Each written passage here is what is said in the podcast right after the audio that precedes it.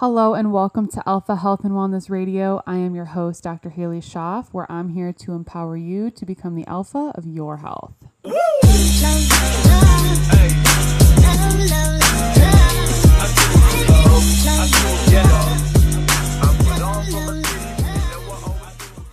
Hey, you guys, and welcome back to the show. So happy to have you here on Alpha Health and Wellness Radio. I'm really, really, really looking forward to having you guys listen to this interview that I did with the CEO of Belcampo, Anya Fernald. We dive into all things her journey, um, you know how she's she's very into culinary arts and how she's very also into making those things be healthy as opposed to just being aesthetic or just being more in like a restaurant setting. We talk a lot about regenerative farms and how her farm Belcampo is so different than other farms, um, more conventional farms, and how conventional type meat that's well raised is not only good for us, it's good for the planet. Um, better meat, better humans, um, better planet. It's just it's an amazing discussion, and this farm is definitely a farm that I've been very very happy to support. Um, I we've been using Belcampo meat for quite a while now. One of their favorites is the bone marrow that's one of like our favorite things. It's just so decadent. It's super rich, so great. And then I save the bones and then I'll make them for mar- uh, for bone broth. I love their organ meats, so I'll grind up a bunch of chicken liver or beef liver and then kind of add it in. They've got really great steaks. Their meatballs are to die for. Their meatballs are great because oh they're just they're so good. They're like very high quality ingredients and you can use them with sauce. You can just i will literally just eat them as like a protein snack. They're so good. Um, i can't wait for you guys to hear our discussion today. Um, and if you do want to support this amazing regenerative farm doing amazing things you can head to the link in bio uh, or the link in the show notes www.belcampo.com slash dr halie and use code dr halie on your first purchase and it'll save you money. Um, I, they are definitely a company that I am just, again, more than happy to support. So if you want to support them, head to belcampo.com slash Dr. Halie and use code Dr. Halie at checkout to save some money. You guys will love their stuff. If you have questions on what, what you should get or what my favorite products are, I'm more than happy to spill the beans because they're amazing. So without further ado, let's just get into today's episode. I know that you guys are absolutely going to love it.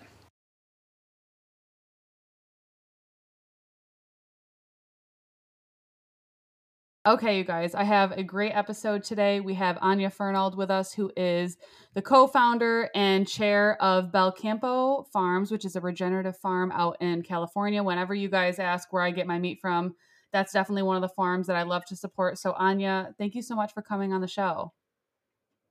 Thank you for having me. I'm so excited to talk about all things nose to tail regenerative farms, you know, and how the work that you guys are doing are so different than and, and really kind of paving the way not only for our increased nutrition and just better food for us, but also a better environment, better for animals. So, can you give us a little background on your story and how how you got into this work? Absolutely. I started the company in 2012. Is there an echo? No. Okay, I'm hearing echo. Let me see what's going on. I'm sorry. Um, let me just unplug this microphone. Sorry. No, it's okay. I'll put some headphones in to. Okay, that seems. It's... I started Belcampo in 2012, and prior to that, I had had a real personal health shift around eating. I'd say a traditional holistic diet. I had moved to Europe in my early 20s and worked as a cheesemaker and then later, I ran basically a microfinance fund for small scale food enterprises, which involved working with a lot of small scale farmers. All of that time, I was basically living in in traditional rural communities where I ate like a mostly animal based traditional diet, uh, a lot of salami and a lot of cheese, olive oil, um, and my health improved radically compared to my baseline of being an American adolescent. And um, when I came back to the U.S. in after eight years or seven seven years abroad in total, I um, was extremely uh, interested in what had shifted because I immediately kind of went back to my old ways and immediately had some major health changes. And keep in mind that the whole paradigm of diet was very different at the time. The paradigm of the diet was like eat low fat, eat um, you know a lot of highly processed kind of healthy foods with big air quotes. Yeah, big air and, quotes. right, like that was the mentality, and I was eating like slabs of cheese and piles of raw meat, and I was eating a very different diet, but I was thriving on that. So I was kind of intrigued around that. I wasn't considering myself at the time like a very wellness oriented person. And now I would definitely describe myself as that. I was doing it intuitively, not intentionally, though. So, you know, I, I came back to the US. I started a different business since I've, I've sold it since then. And I basically was a serial entrepreneur in the food space for a couple years. Um, did some consulting and was looking for a bigger project. And Belcampo was the brainchild of myself and my co-founder, and I initially worked with my co-founder as his consultant. Awesome. And so I consulted and came up with a concept for Belcampo, developed the idea, um, pitched it to him, and um, we built the business uh, off of an initial core of land that he owned in Northern California that we've since expanded massively with the acquisition of additional land. That's so awesome. So you you what brought you to Europe in the first place to even to even kind of experiment with their culture and and I think that that's so funny that they just I wonder if they eat like that intuitively, you know, knowing that that just is what feels good to them or if that's just how they have been for hundreds and thousands of years. Yeah, I went to Europe. Now, I grew up with a lot of travel. So I I was pretty I lived in London for a couple years growing up. I was born in Germany, although I'm not German. My parents lived there for a decade. So like I'd been mm-hmm. fairly comfortable with moving around a lot. Um, but I I was interested in um, in food. I worked as a cook and I really didn't like being a cook and I didn't like the restaurant world. Like I didn't like the vibe in the kitchen. I didn't see women doing very well there and I saw that people were also like, I remember my first boss when I worked in a restaurant kitchen was a, came to work. I worked starting at 2 a.m. doing prep. It was like a brunch place. And um, I would start at 2 a.m. and then my boss would get there at 6 a.m. and he would drink a can of Coke and smoke a Marlboro Red. And I was like, oh my God, like this is totally not my scene. No. Like I wasn't like, as wellness aligned as I am now, but I was definitely like, okay, this is not, I'm not going to be that dude. And a lot of people that I saw in that world struggled with alcohol. Um, seemed like nobody slept. Um, there was lots of, you know, it's sort of like a hedonistic culture in a lot of ways that didn't really vibe for me. And I, and also like a kind of self abnegating, like a lot of like hiding in that world. I found this is my exp- my experience. Mm-hmm. Um, and it just didn't really sit for me. And I looked at food journalism, which also didn't sit for me at the time. It was very much oriented around like gourmet food and fancy food. And the theme for me is like, I'm interested in food, but I'm interested in food that's like naturally healthy, not very interested in like restaurants and fancy dining. Um, so I was looking kind of noodling around that and I started to bake and I worked as a professional baker and I, you know, I worked, um, I was very interested in like traditional American baking. I actually wrote my thesis in college about sourdough bread and in America, in California history. And then I, I was just like learning a lot about traditional breads and um, I started to make buttermilk um, to make traditional American oh, breads. Oh wow. use whey and you use buttermilk in traditional American breads. So I was started making cheese to make whey to use in biscuits. And so I was making cheese and it was like, this is really fun. And I was making it um, in college. My college roommate still teases me about I would have like bags of cheesecloth hanging from the you know the rod in your closet with your clothes on it like the curtain rod or the closet rod i would have like little bags of cheesecloth hanging now this is like in the late 90s so it was like really not cool to be that into food right um, and i didn't go to an agricultural school um, i went to a liberal arts college so i was making all this cheese and having fun with it and i got a fellowship called the watson fellowship which allows you to pursue if you have like a demonstrated interest in something that's you can't really pursue in a traditional academic channel these guys will give you a little money to spend a year studying that. It was founded by the guy who founded IBM, and he had spent a year after college kind of putzing around with open mind, and he found it very formative in his life. So he lets people do this with his legacy funds. So he there that foundation I applied for and got that fellowship, moved to Wales and became a cheesemaker. So cool. And I like this is 98 99. Um, and then I traveled throughout Europe and Northern Africa. I was in Morocco, Tunisia.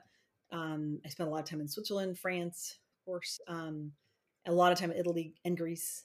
Um, and I was, you know, my mind was opened um, to just a very different way of living.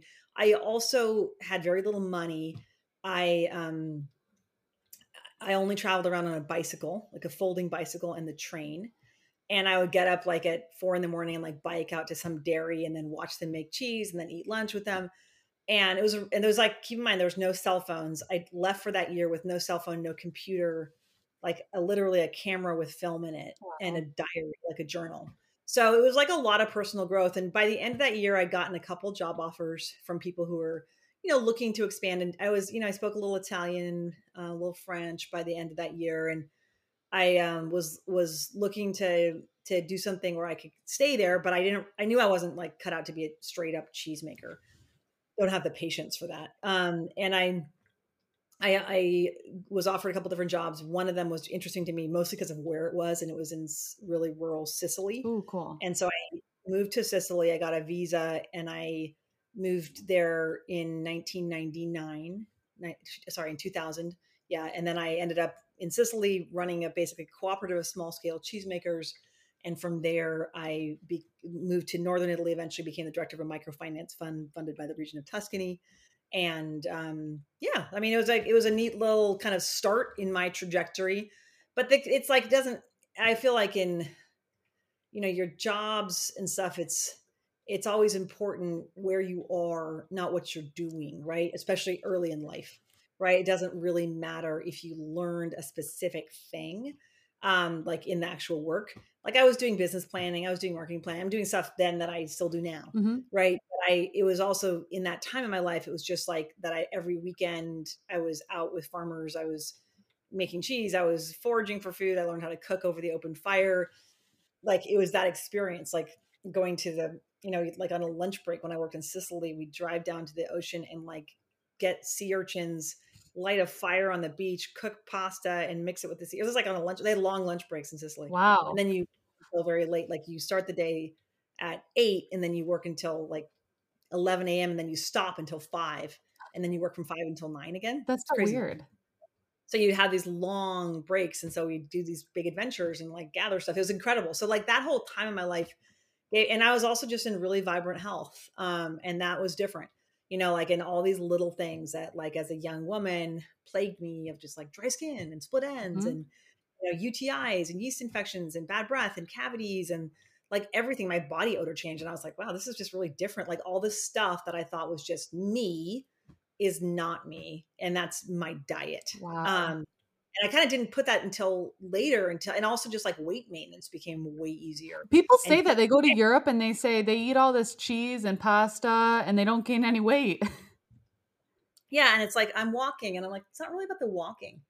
You know, like it's really about the quality of the foods being inflammatory. So I I really like I found this massive difference in my health and I was like I don't really want to leave. Like I'm doing great, you know? Yeah. And then it was also nice to to just like learn a way of eating where really good food like i remember trying you know a eating very seasonally which i think is a big part of health yep and um but things like you know in sicily you get like the blood oranges in the peak of season which is you know the the the fall and winter time and then they'd be dressed with like the new harvest olive oil which is really high and all those phenols super bitter and then like chili flake and salt on it.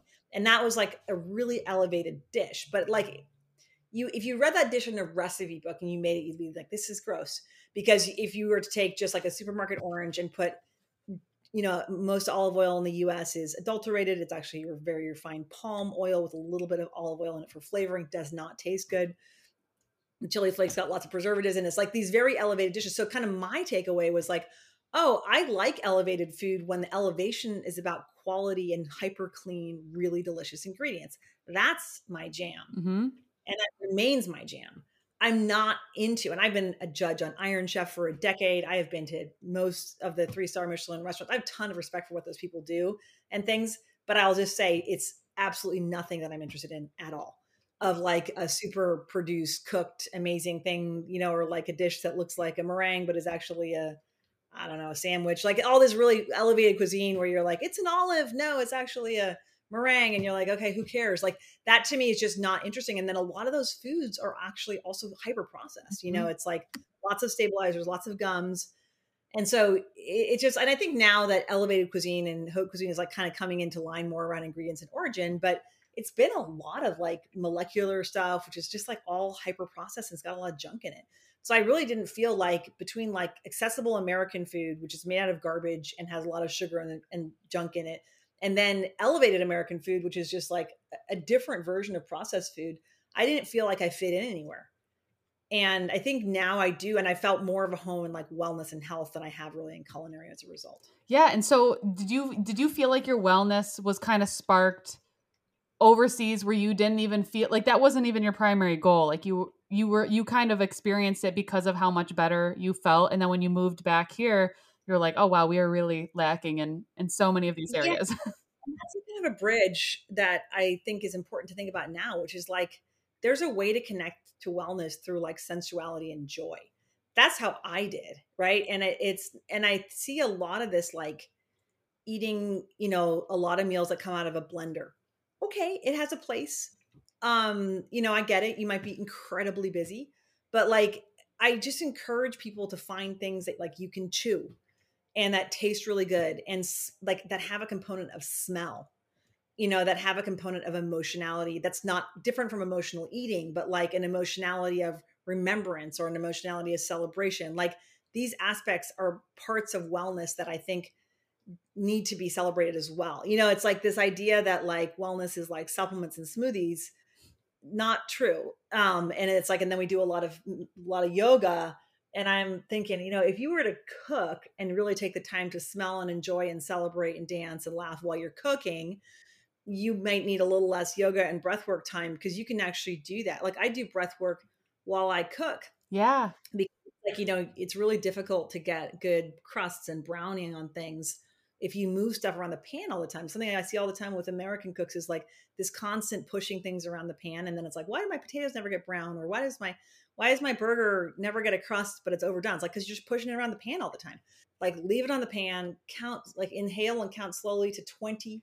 Hold your breath and let out. Like you can do things like that. You know, it's like and you're smelling it and you're enjoying it. And I'm not saying like overproduce it, but like there's ways to carve like reflection and beauty out of every experience and cooking can be one of those things. Wow i never thought about it like that. Well it's a way to reclaim it. You know i feel like now we talk about like sensuality enjoyment of food. It's like ranch dressing on sugary wings and it's like that's like that's enjoyment. Like that's like oh i'm indulging here's what i'm doing. Oh i'm being healthy i'm eating the smoothie um and it's like no another way to think about it is you could have those together where like the whole experience of like you smell you you know you buy the steak it smells really good raw you sear it or you light a fire and it's like really everybody knows lighting a fire is like a major awesome thing right? Like for your whole emotional and cortisol and everything and builds a sense of connectedness with people. So it's like you light a fire you cook it you smell it you know you make a chimichurri sauce with fresh parsley that you sourced at the market and you talk to a farmer about it and you buy it and it tastes delicious and you make a soup out of the scraps. Like that's a really cool wellness experience as well. Yeah. And it allows you to bring different elements of like sensuality and being truly present into lots of different elements of your experience. Wow, I love that. I'm going to practice that, you know, add in some deep breathing when I'm,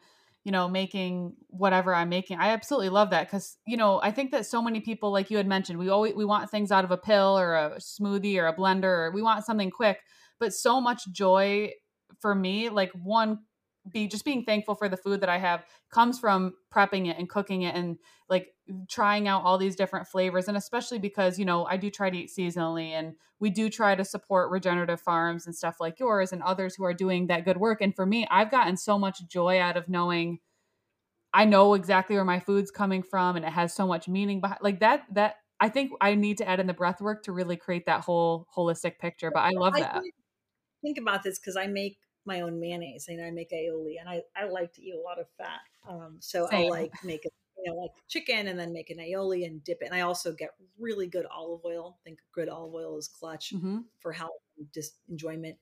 And so I, I started to notice that when I was stressed out, my man, you know, you make mayonnaise, you emulsify, right? So it's a question you have to really carefully drop olive oil into the egg yolks and whip it. You know, you can do it in a blender too, but it's it takes the patience to actually drop it in slowly. And I would notice that if I was stressed out, I never could make the mayonnaise. And then that's something I hear a lot. It's like, oh yeah, I tried making mayonnaise and it's like I just never worked. I can't get it right. How do you get it right? And I noticed that I would like inevitably nail it if I was calm and happy. And inevitably, if I came at it with energy of stress, it wouldn't work. And it's like, wow, this is like, and I initially was like, oh, the mayonnaise is like picking up my vibe. And it's like, no, you're actually not doing things with an appropriate level of focus. And anything where we can bring practice and focus to a discipline is helpful, right? Yeah. I mean, that's doing like jujitsu, or that's why we like doing yoga, or anything that we do, right? I mean, hiking, anything that we do and we get better at, we bring discipline and focus to it. And we don't, it's not fun to just like, you know, your first lesson at doing something is never fun, right? right? Like you might get a sense of what's ahead, but the joy comes through discipline, focus, and then the rewards associated with getting better, right? So it's like if you can bring that same energy to cooking, it can be a lot more, a lot more in your life, you know, yeah. and that ritual. And I'm not saying I'm not like an ode to like domesticity and you know, uh, like probably two or three days a week I'll cook, like really cook and make a really nice meal. And the rest of the time it's like everybody, it's like we're doing something pretty casual, right? Yeah. We're throwing together, like that's fine. But I'm just saying that the, these moments, like this concept around wellness, that's why I actually like seeing people doing meal prep and stuff because, like, this like conscious caretaking through the food that you make for yourself is, I think, really um, a way to bring intention and presence to life that has a lot of benefits. And I encourage people to really consider carefully whether or not you really need a shake, you really need the bar, or whether you might have an opportunity for meal making and for a more thoughtful consumption. Oh, wow. I love that. That's awesome. I, I think that a lot of people, we could definitely consider that. And so much, like you said, intention. And that's, I think, a huge part of wellness. Um, what what sparked your interest in starting a farm, but not just a farm, a regenerative farm? So I, you know, I'd worked in farming throughout my career and my experience had all been in regenerative farms. Oh, it had so, been. So even in Europe, it was it was like that. Yeah, oh, okay. I only work with small scale ag, and in Europe, there's all like these are all multi generational farms. So they're regenerative because they're like my kids are inheriting this and they're going to farm this land. That's awesome. Okay, so it's a multi generational approach to farming there, and it's all inherently regenerative. Not not as much certified organic, like definitely different kind of cultural mores around that, but broadly you're not going to leave the land devastated for your kids. Yeah. Right. And so there's a that approach, and in my experience, coming at it from a culinary perspective, was that this curated, careful approach to agriculture makes better tasting food. Basta. I mean, that's it. It's like it just makes things taste better. And it typically, after years of observation, I'd say it has to do with slow growing, right? So not pushing crops to the max on the speed of growth and micronutrient dense soil. Now, micronutrient dense soil comes from a lot of carbon in the soil. Carbon in the soil feeds micronutrients and feeds, mycorrhizals. And then by, you know, there's a virtuous cycle right there. So, what we have when we have carbon dense soils, we have a lot more micro-root systems. We have a lot greater density of carbon and we have greater productivity and greater nutritional quality of everything that's grown off that soil. That's amazing. And that's I feel like something being so lost is because I I drive there's a lot of farm here and you drive by these monocrop farms. I mean, in the dirt it looks like sand. Like it just it doesn't look like it can hold, but then you look at soil, you know, that's treated very well and it's dark and it's healthy and it just has a totally different look to it. And then when you think about it just logistically, okay, if I want if I'm eating a, an animal and a cow or chicken or whatever and they're eating things that look like it's absolute garbage sand or if they're eating lush green grass grown on a pasture that from this amazing soil like what it's it almost seems like a no-brainer where which is going to be better to eat right yeah um absolutely and that deep dark color comes mostly from water and that water is in the regenerative soil because that soil has greater organic matter so organic matter holds water and then the water in turn contributes to the soil nutrient health. Because so, so, that soil will hold more water than like than the other soil. It just it, it, that's why there's runoff, and the you just feel like it's constantly always dry. Yeah. So if you notice too, if you read like in the Midwest, there's these flash floods on big farms, mm-hmm. right? That's like a big problem right now. It's because Roundup, which is the most common agricultural company chem- uh, chemical today, which is glyphosate, right? The big GM, the the chemical that's used on genetically modified crops, that chemical doesn't just kill above ground, non welcome plants, right? It's an herbicide. It also kills the entire micro biome underground. Yeah. So but the way genetically modified crops works is they're engineered to not suffer when sprayed with this very, very potent chemical. Okay. So that very, very potent chemical is what those crops are engineered to be resistant to.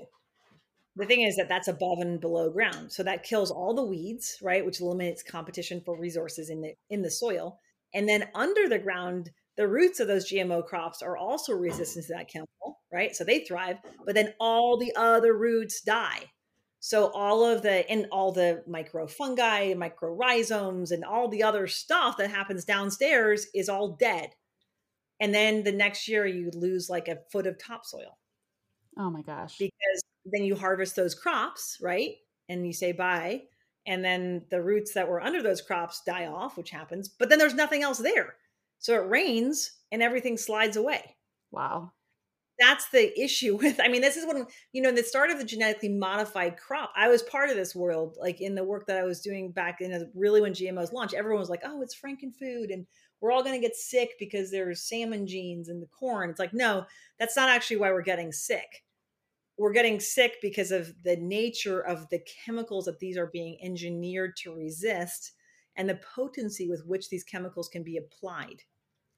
That makes total sense though. And if you and uh, if you also think about it kind of from I think of okay, if it's killing all of these these root structures and it's it's killing these plants in the soil. I mean, what's it doing to the environment around it? What's it doing to the insects who inhabit that area? Which obviously I know that we don't people spray the stuff because they don't want insects, but you know, insects are a huge part of the environment and then, you know, the the animals that eat the insects. Like I think that it kind of goes a little bit further down the food chain than people think.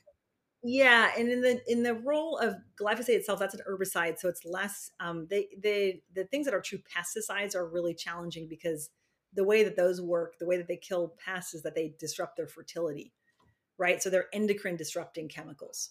And if you look at the fertility issues that we struggle with in the U.S., I see a really strong through line where like the things that we so there's different classes of chemicals, but then obviously there's lots of pesticides that are sprayed as well so in the case of glyphosate, that's an herbicide. It's mm. used in a widespread way, but then there's also lots of mm. pesticides that are used on things like tree crops and berries and uh, you know highly susceptible crops, right?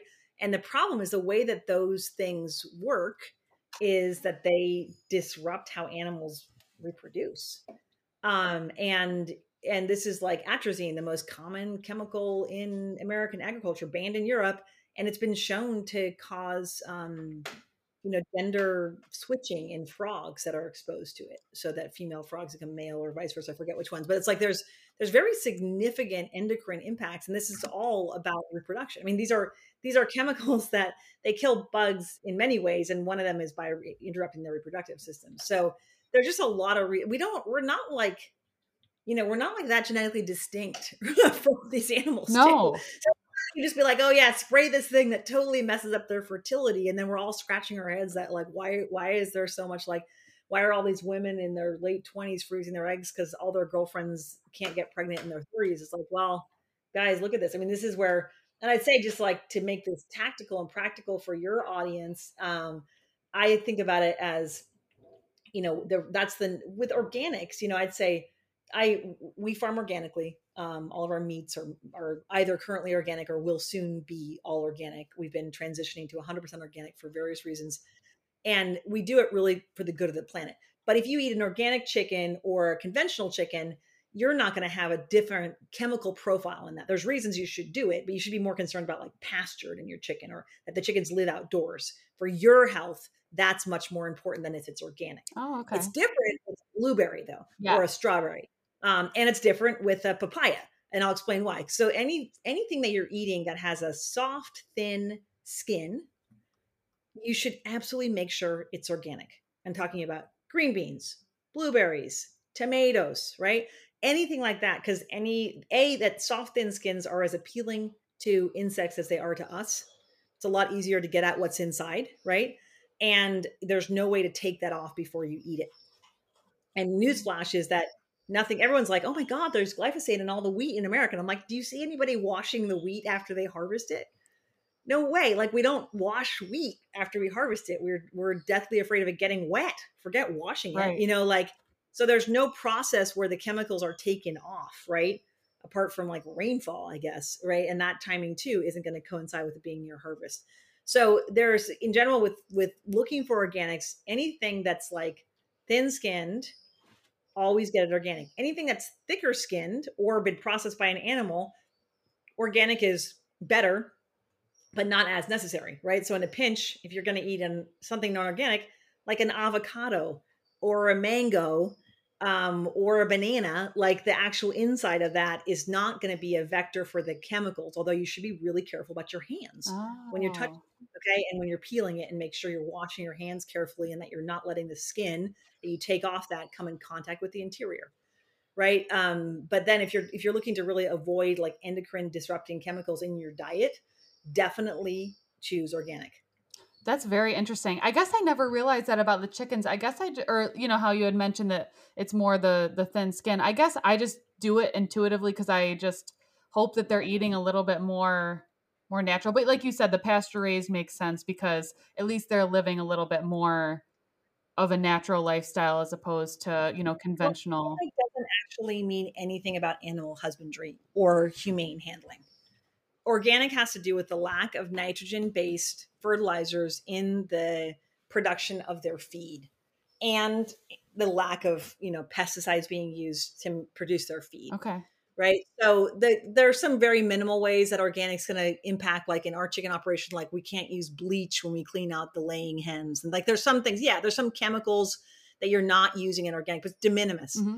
right? When you're looking for chicken pastured is the word that you should be looking for. Free range doesn't matter at all. It's meaningless. Cage free doesn't matter at all. It's meaningless. Organic is a good for the world, yeah, but doesn't meaningful difference in your health. Even if right? it's um, so, well, the well, the so I, I, guess I don't remember where I read this, but does it matter like if they're if you're eating like a fattier cut of meat in terms of it's organic or not? Because if they store toxins in their fat tissue, or does that not matter as much?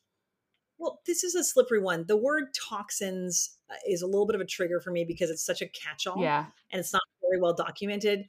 You know, so I've gotten our meat tested up the wazoo. And yeah, the fat, I mean, the fattier cuts, omega 3 to 6 ratio is massively important. And talk about toxicity. I mean, an out of whack 3 to 6 ratio is the worst thing for your health, right? Or one of the worst things for your health. So okay, you know, the optimal I think is one to one and it's up to one to four is acceptable. And in America, we get one to 30 yeah. of omega 3 right? So that's a toxic thing. This idea, and I and I do understand that like that, you know, for eating organ meats and bone marrow and things like that, yeah, it's better to avoid confinement animals. But I'd say for your health, it's just better to avoid confinement animals, period.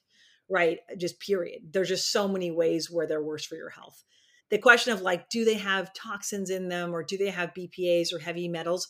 I would say it's a little bit of a red herring um, because it's like they may, but animals' bodies are incredible. Think about what a mother can go through in life, and and the fetus is perfect and healthy, right? Like a mother can be, you know, nutritionally deprived, and her child will have it. Like our bodies are amazing in what they can filter and produce. And that I give as an extreme example, not really relevant to it, but our ability to filter through our body and protect things. And you know, people say, well, liver, you shouldn't. It's like, yeah, liver is a filtration device. It doesn't store all the toxins. It helps you pee and poo out the toxins. Right. That's what it does.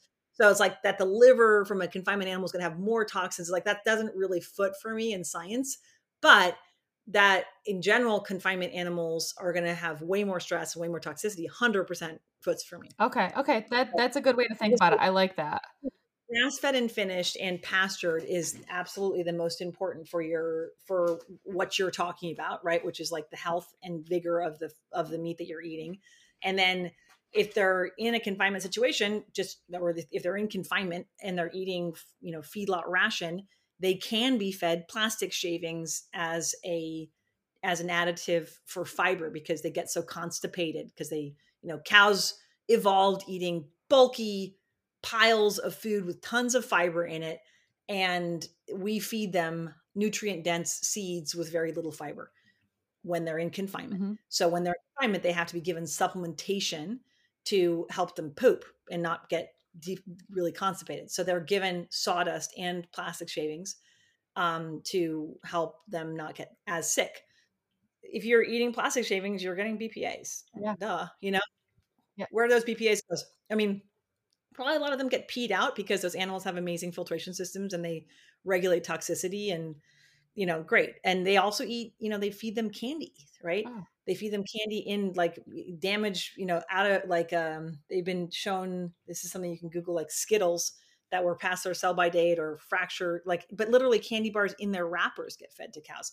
So are there bpas in those plastic wrappings? Is there lead in those bags i mean i don't know things to me uh, if i if i have to take a guess i'm going to assume that the government's not regulating the right things you know like so i'm going to assume that probably there's not great stuff in there but i also know that cows are miraculous animals and and we can we have an incredible capacity to filter in our bodies right? So there's a it's kind of a it's a i'd say you're more likely to get some of that but the reason to eat grass fed and finished and free range or pasture beef pork poultry it's all about the the i wouldn't make any division like for this cut it's more important or that cut.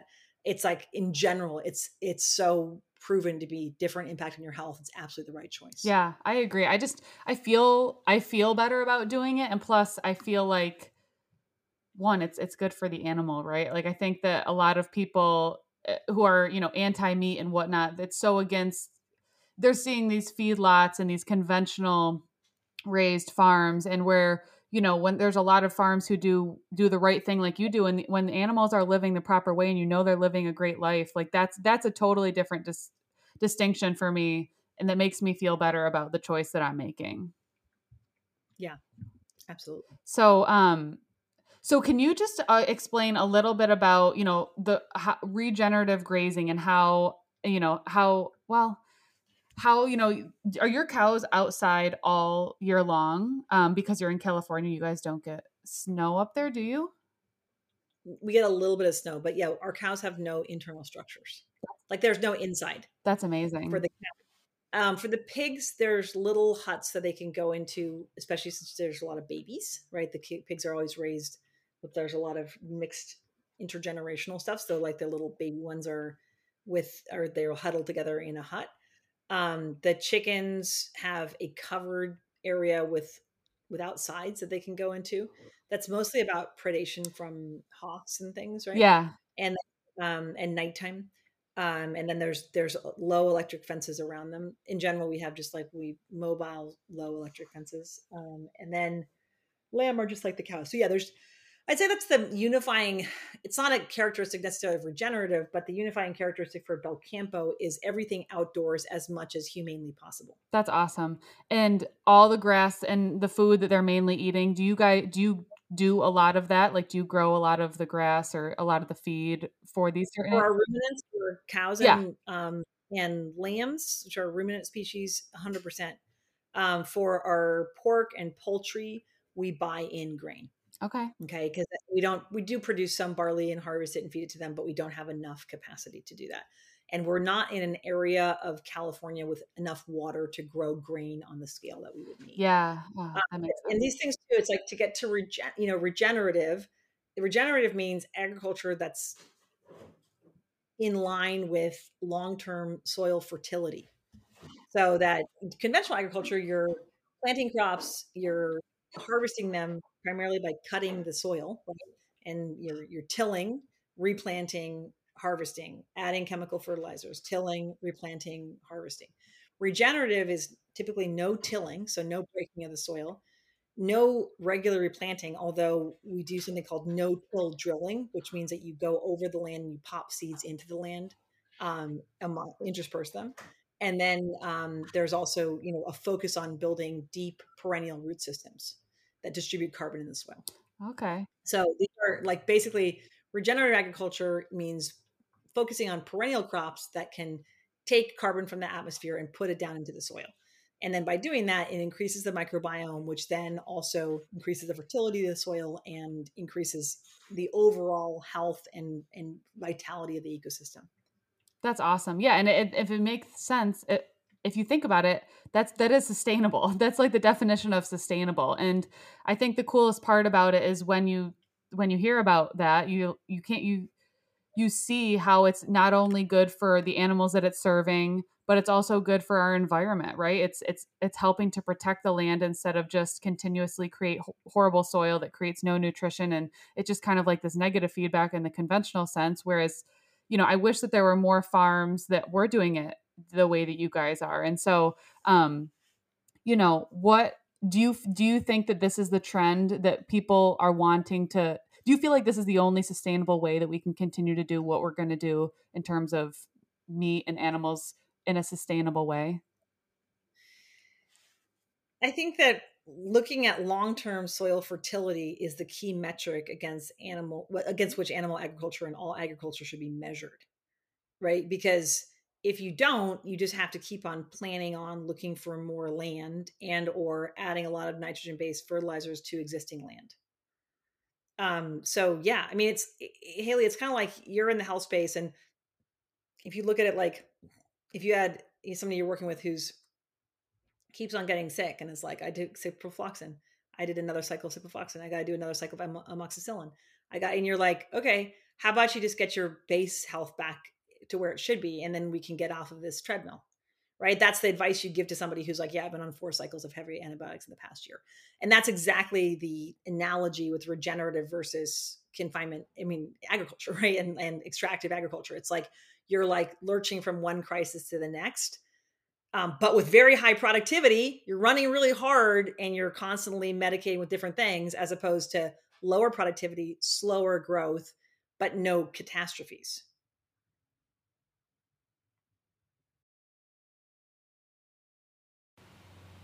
Okay, you guys. So I am so sorry, but the last nine minutes of our podcast, for some reason, got cut off from recording. We were talking all about regenerative farm and we were talking about how doing it the sustainable way, how you know more how her farm is doing it is is really doing right things and so i am so so sorry about that nine minutes i don't know what happened but it got cut off and it did not get saved and i cannot retrieve it so I do apologize so much for that, but I really do hope that you guys learned a lot from this podcast episode. I hope that you guys will check her out. So you can check her out um, on her Instagram at Anya Fernald. You can check out her company at Belcampo. Um, you can check her company out if you go to belcampo.com. You can do belcampo.com slash Dr. Halie and use code Dr. Halie for a discount um, because obviously that part of our interview got cut off where you can find her she's great. She posts a ton of awesome recipes and stuff on her stories. So she'll she shares a lot how she uses these things in conjunction with seasonal vegetables and really makes a lot of really awesome yummy recipes from scratch. So I'm definitely learning a lot from her. Um, so you guys should definitely check out her Instagram, Belcampo's Instagram. You should go support Belcampo. Definitely try their meatballs. They are so freaking good. Um, you know, I, it definitely worries me to know that you know, in 50 to 100 years, we might not have high quality soil left.